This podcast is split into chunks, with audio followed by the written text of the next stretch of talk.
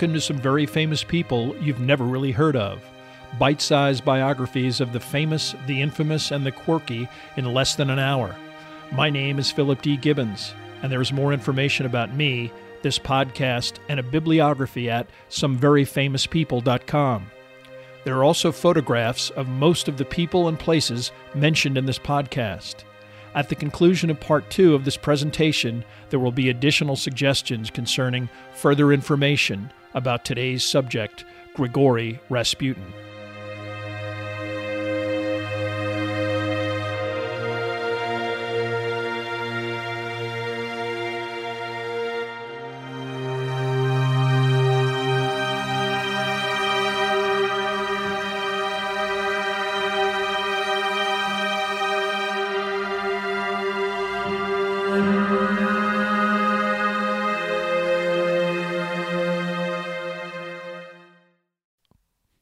Now let's continue with part two of our story about Grigory Rasputin. As 1916 began, conditions in Russia continued to deteriorate profoundly. The war was a disaster with an additional 1 million casualties. One in four new recruits were ordered to the front with no weapons, and the suggestion that they arm themselves by obtaining firearms from a newly killed compatriot. Russian troops spent most of 1915 in retreat from Poland, Lithuania, and parts of Russia itself. Food on the home front was not only wildly expensive, staples like flour, sugar, and butter began to disappear. Everyday life was even more arduous than normal. Russians began to believe that their problems were the result of foreign influences in government, Jews secretly manipulating the economy, and German agents colluding with the Tsarina to undermine the war effort. Rasputin was a central part of these conspiracy theories, his relationship with the Tsarina and his previous pacifism a known quantity. As 1916 unfolded, the Russian government and society were approaching a crisis. Fundamentals of infrastructure were breaking down, with the disintegration of the rail system and an inability to even transport food staples to major population centers. Rasputin's personal life was also deteriorating, his drinking becoming constant and uncontrollable. His daughter Maria would later write that Rasputin felt an impending sense of foreboding and hostility, and that his life was in danger. In fact, a pronounced struggle between members of the royal family, including Nicholas's mother, the Dowager Empress Maria, his sister Olga and Grand Dukes Paul and Alexander pleading with the Tsar to get rid of Rasputin and any ministers perceived to be beholden to him, and the perpetual drumbeat of religious based doggerel and advice emanating from Alexandra resulted in a stalemate in which Nicholas did nothing. Isolated at the headquarters of the General Staff, the Tsar was far away from the political and social turmoil of the capital, something which prevented him from recognizing the rapidly growing instability of his government. In November, the Duma reconvened, and on November 19th, a member and politician named Vladimir Purishkevich delivered a scathing denunciation of Rasputin and a demand that his influence be completely removed. The speech was greeted with enthusiastic applause and prolonged cheering, and at least one spectator in the parliamentary gallery decided to request a personal meeting with Purishkevich as soon as possible. Prince Felix Yusupov had already decided that words alone would no longer solve the Rasputin problem. Yusupov was a member of one of the wealthiest families in Russia, wealthier, it was said, than even the Tsar. Although he was educated at Oxford, Yusupov led an aimless and pampered existence, augmented by a huge fortune inherited when his brother and only sibling was killed in a duel over an adulterous affair. While all of Russia teetered on the brink of collapse and suffered terribly from a murderous war, Yusupov's main focus was the redecoration of the family palace in central St. Petersburg. Despite rumors of bisexuality, in 1914, Yusupov married the Grand Duchess Irina, the only niece of Tsar Nicholas II and reputedly the most beautiful woman in Russia. Their only daughter, also named Irina, was born in 1915. Yusupov had already decided that he would personally kill Rasputin, prompted by conversations with both his mother and a cabinet minister who complained that no one in Russia had the courage to commit the crime. Shortly after hearing Purishkevich's speech, Yusupov met with him at the parliamentarian's home. He was already actively recruiting conspirators and sensed correctly that the man would join the plot. By the 24th, Yusupov had recruited four participants and had even acquired cyanide, the agreed upon method of killing Rasputin. With Purishkevich, Yusupov assembled a 29 year old infantry lieutenant, Sergei Sukhotin, a doctor who was a close friend of Purishkevich, Stanislaw Lazovert, and most prominent of all, the Grand Duke Dmitri, son of Grand Duke Paul, the brother of Tsar Alexander III, and uncle of Nicholas II. Dmitri was a skilled sportsman and equestrian who had competed in the 1912 Stockholm Olympics. Yusupov had met Rasputin but had not interacted with him since early 1915. As a ruse, he asked a mutual friend of his family to arrange a meeting to discuss some health issues the prince was experiencing. Rasputin agreed readily, and Yusupov subsequently wrote of this meeting in his memoirs, a dramatic account of a battle of wills in which the prince referred to, quote, Rasputin's glittering eyes, two phosphorescent beams of light melting into a great luminous ring, which at times drew nearer and then moved away. I had the feeling that a merciless struggle was being fought between Rasputin and me, between his personality and mine. Unquote. Yusupov continued to meet with Rasputin and then offered the ultimate bait a visit to his home to meet Yusupov's wife, Irina, an invitation that the lecherous Rasputin, having never met the glamorous and beautiful Irina, couldn't conceivably turn down. He didn't. Yusupov notified his conspirators that they could carry out their plan on December 16th. His wife would actually be at another family palace in the Crimea. St. Petersburg, patriotically renamed Petrograd during the war in December 1916, was a grim and volatile place. Political demonstrations, normally repressed by the police and military, now occurred with official indifference and even sympathy. Food and fuel shortages were acute, with an economy in the grips of runaway inflation. The Duma and press were highly critical of the government, which seemed listless in the midst of crisis, while the public openly disrespected the monarchy with demands that the quote, dark forces unquote, behind the throne be removed.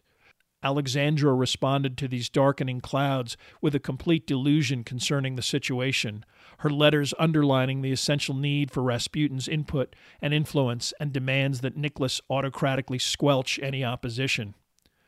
Observers described Rasputin in December of 1916 as withdrawn, even depressed, he frequently made pronouncements of his own doom and great calamity for Russia, although after achieving prominence, Rasputin always linked the future of the country with his own well being. He also was one of many Russians that sensed something terrible was approaching. By December 16th, Rasputin was routinely receiving death threats in the mail. His morning started with a threat delivered by telephone. Anna Vyrubova showed up at his apartment in the afternoon for tea and conversation and Rasputin told her of his impending visit with Prince Yusupov. She was alarmed, especially because it was scheduled for so late in the evening, after midnight. Rasputin brushed off her concerns. Felix merely did not want his parents, who were hostile to Rasputin, to be aware of the visit, and Irina was entertaining guests earlier in the evening. There was nothing to worry about. When Anna related her conversation to Alexandra later that evening, the Tsarina was also taken aback. As a result of the close knit relationships within the Russian royal family, she knew that Irina was in the Crimea, and the elder Yusupovs were also not in Petrograd. Alexandra assumed that there must be some mistake. Yusupov was also busy at his palace on the Moika Canal. He prepared a cellar room with decorations, Madeira wine, Rasputin's favorite, and cakes to keep Rasputin occupied until he supposedly would get to meet Irina after her house guests left. The other conspirators arrived and spiked the pastries and wine with cyanide. Lazovert even donned a chauffeur's uniform to convey Prince Yusupov to Rasputin's apartment. To avoid the police agents in the front of the building, Yusupov entered the apartment as he did habitually through a back staircase. Within minutes, Rasputin and the prince were being driven back to Yusupov's palace. The most familiar story of what ensued came from an account written by Yusupov in 1927. Rasputin and the prince entered the house from a side door and made their way to the cellar, sounds of music and voices supplying the background of the cover story. Yusupov and Rasputin exchanged small talk, and the holy man ultimately ate the cakes and drank some Madeira, the prince becoming alarmed when the poison items seemed to have no effect. Rasputin began to grow impatient and made vague suggestions about knowing what Felix was up to. Panicked, Yusupov went upstairs and retrieved the Grand Duke's revolver. He went back downstairs and, after a few moments of hesitation, told Rasputin to say a prayer and shot him in the midsection. The gunshot brought the rest of the conspirators into the cellar, Rasputin seemingly dead on the floor's bearskin rug. At this point, supposedly the men then left Rasputin in the cellar, went back upstairs, and three of the conspirators, one dressed in Rasputin's overcoat, drove back to Rasputin's apartment to make it appear to any police that he had returned safely for the night. When the men returned, the group congratulated each other until Yusupov claimed he became concerned and wanted to make sure that Rasputin was actually dead. The body was as they had left it, but suddenly Yusupov noticed that one eye was twitching as he moved closer, suddenly both eyes, quote, the green eyes of a viper, unquote, opened wide, and Rasputin, foaming at the mouth, leapt to his feet and tried to grab Yusupov around the neck. This from an individual who was shot in the midsection and allegedly poisoned with enough cyanide to kill half a dozen men. Yusupov managed to get away from Rasputin's grasp and ran up the stairs, screaming for help. The rest of the group quickly pursued Rasputin out into the side courtyard, the wounded starets crawling on all fours, bellowing that he would tell the Tsarina everything. Purishkevich then drew his own revolver and put two more bullets into the lurching Rasputin, slowing him down until two more rounds finished the job. The body was dragged back inside, quickly wrapped in a rug, driven to a bridge on the edge of the city, and tossed into the freezing water. By the time he wrote his first account, Felix Yusupov's family was living in exile, having lost their entire fortune, save for any jewels or belongings they carried during their flight. The only thing Felix possessed of any value was his knowledge of the death of Rasputin. The more dramatic the account, the more valuable. Unfortunately, there are some gaping holes in his description of Rasputin's death. It is impossible that the powdered substance administered to Rasputin could have been cyanide actual cyanide in such a large dosage would have killed him or anyone else in a matter of seconds. Several theories about the actual shooter have also evolved. The conspirators not wanting Grand Duke Dmitri, a royal, to have to take the blame for the murder.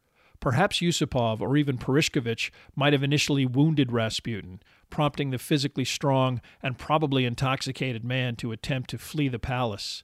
Whatever the sequence, a bullet into the forehead of Rasputin is what ultimately killed him. Who actually shot him and exactly how will never be ascertained. Rumors of the death of Rasputin were sweeping the capital even before the exhausted Yusupov awoke on December 17th. Although they had sworn each other to eternal secrecy, Purishkevich did the conspiracy little good by immediately telling just about anyone who would listen that Rasputin was dead. Nearby police had heard gunshots at four in the morning emanating from the palace and had launched a preliminary investigation. By mid morning, investigators were already examining bloodstains at the Yusupov Palace courtyard and interrogating the prince. He denied that Rasputin had even been at his home on the morning in question. Purishkevich quickly left for the Romanian front, bringing his family with him. Eventually, passers by noticed bloodstains on the Petrovsky Bridge. When a watchman observed a boot lying near the bridge on the ice, a police search of the area ensued. It would take divers to find the body, which had actually frozen to the bottom of the ice. It was removed, photographed, placed in a wooden coffin, and driven away in an ambulance. Rasputin's autopsy would ascribe the cause of death to gunshot, one in the chest, one in the back, and one administered at close range directly into the forehead.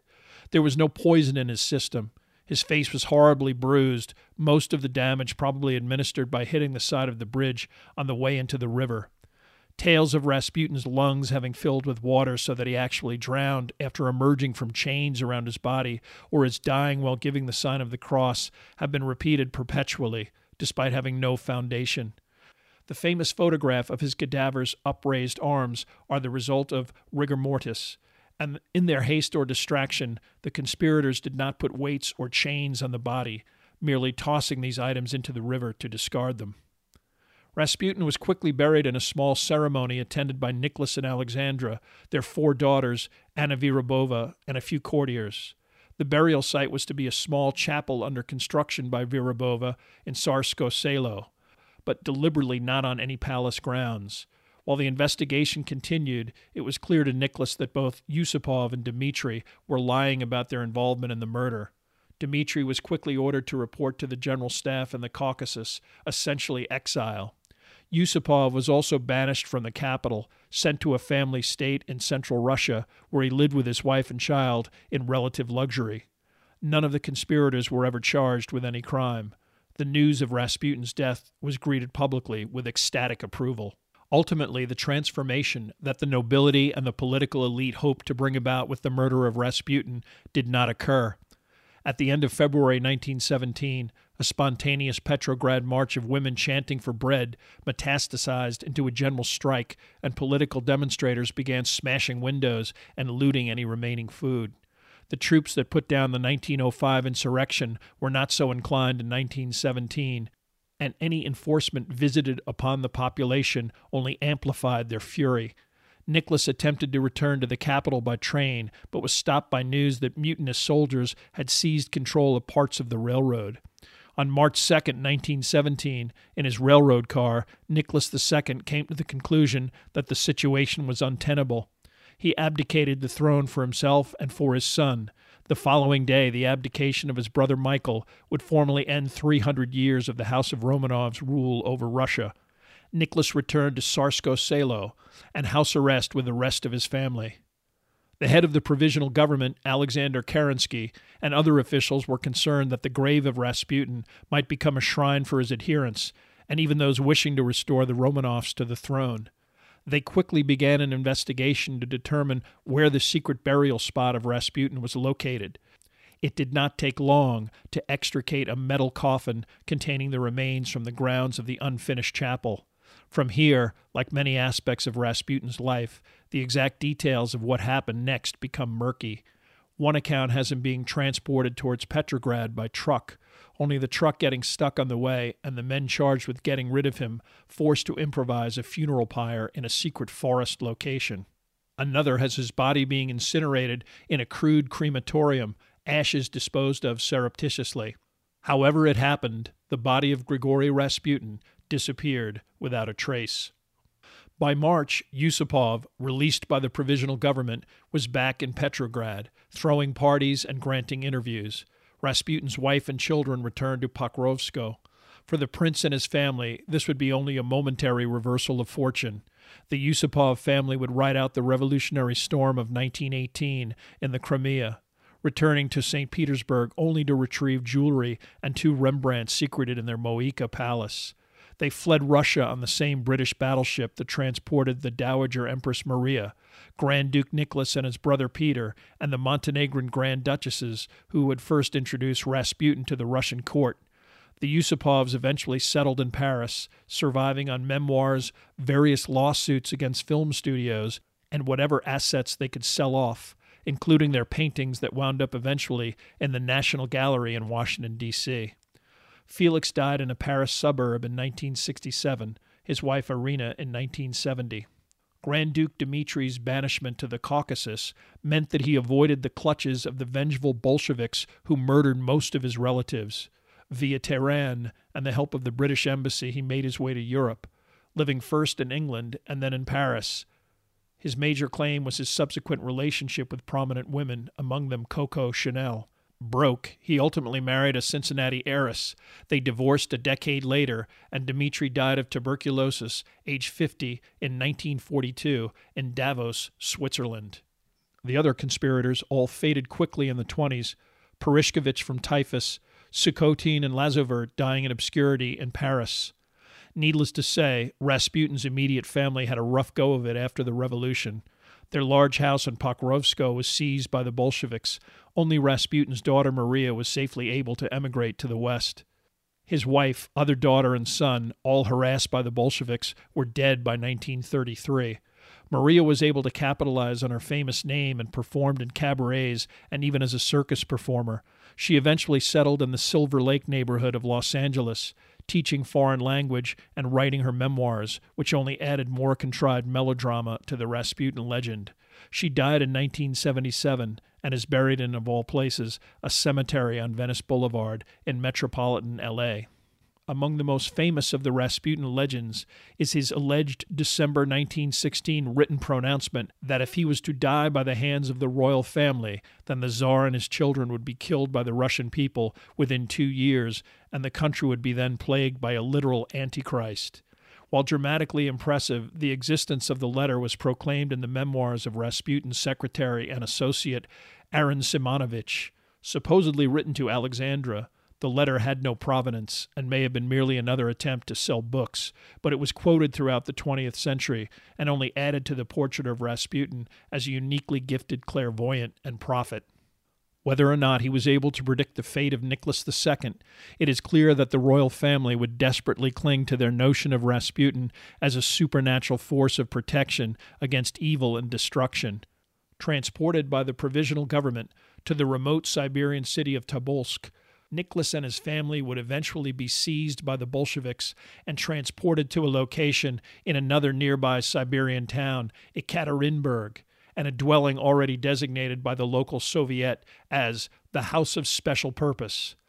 On July 17, 1918, the Romanov prisoners and the rest of their small entourage were awakened in the middle of the night and told that they were to quickly dress and prepare to be moved again ostensibly to evade white Russian forces about to enter the city. Led into the basement of the house, the entire group was then brutally executed by pistols, rifles, and bayonets wielded by a specially chosen execution squad. Transported to a remote mine shaft, the corpses were stripped of all clothing and valuables before being thrown into the mine, doused with sulfuric acid, burnt with gasoline, and shattered by grenades. Among the jewels and valuables that were recovered were four lockets worn by the four Grand Duchesses. Inside of each was a prayer written by and a portrait of Grigory Efimovich Rasputin.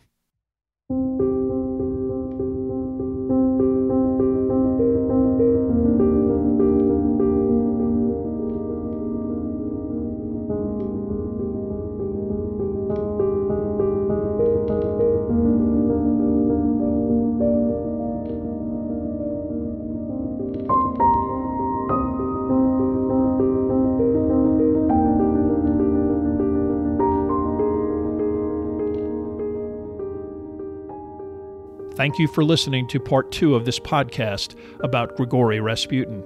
Much of the information for this podcast came from the books Rasputin, Faith, Power, and the Twilight of the Romanovs by Douglas Smith, and The Rasputin File by Edvard Radzinsky. There are also additional photographs, bibliographical, and musical information at someveryfamouspeople.com. If you have enjoyed this presentation, please like us at our Facebook page some very famous people, and follow us on Twitter at Philip D. Gibbons. Also, rate us on iTunes, and if you have the time, leave a brief review. A link is provided at the website.